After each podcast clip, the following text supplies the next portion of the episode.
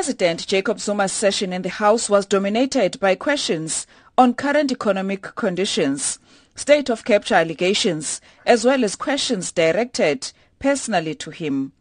The Constitutional Court judgment on the motion of no confidence was also not spared. It was FF Plus Chief Whip Corne Mulder who raised the matter.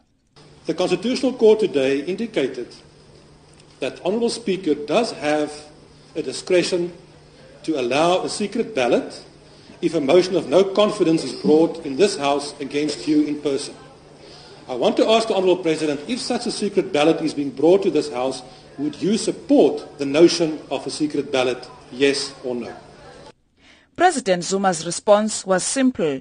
There's no need to change the way voting has been done in the past. I have faced seven kind of uh, vote of no confidence. How did we vote on the seven? Why this time? Why this time you think you should do it differently? What has gone wrong? Because that's how we've been voting. What is the problem? So my view is that we should do what we have done all the time in the past times.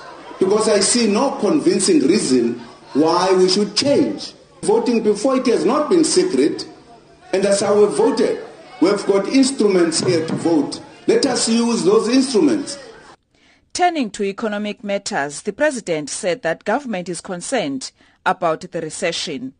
He said they believe the newly released mining charter will stimulate economic growth. And what the minister is doing has been approved by the cabinet. And secondly, we have said we need to do something to change the economy to ensure that we ignite the economy. We could not stay at the same place without being innovative about the economy, particularly mining. I believe this is going to bring about change in mining. The president also said that government is concerned about high unemployment rate. However, DA leader Mmusi Maimane alleged that only families of those in positions of power are benefiting. Now, Mr. President, I'm here to speak on behalf of the Duduzanis who are not politically connected, the young people who are unemployed, who are looking for work.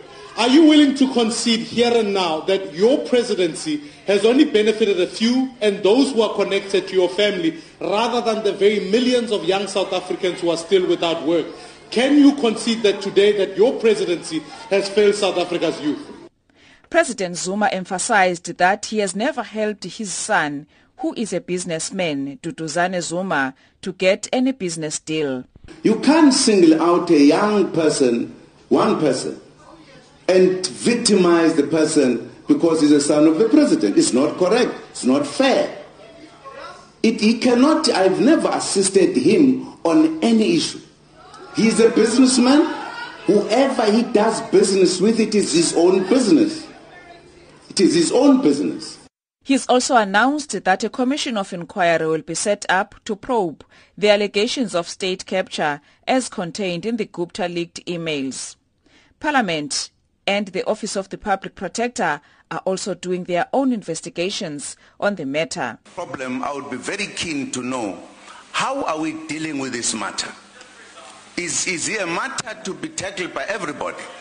Who then, what results? If the results are three are different, which one will be implemented? I think it's a matter that we all have to look at so that we get the real investigation that will make us take action at the end. AIC leader Mandla Nkosi asked about his views on the calls for him to step down. And that the only option you have for you to retain your dignity as the President of the Republic is to voluntarily step down without waiting for the ANC to recall you or being removed through the vote of no confidence. Just do it, Honorable President. But the President reiterated that the ANC has not asked him to step down. There were few objections raised.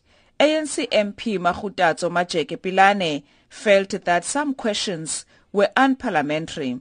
Because in the manner in which the leader of the opposition asks his questions, he actually reflects upon the integrity of the president whose removal from office depends from all of you who continue to make insinuations upon the office that he occupies. The EFF again did not attend the president's session. Lula Mamatya in Parliament.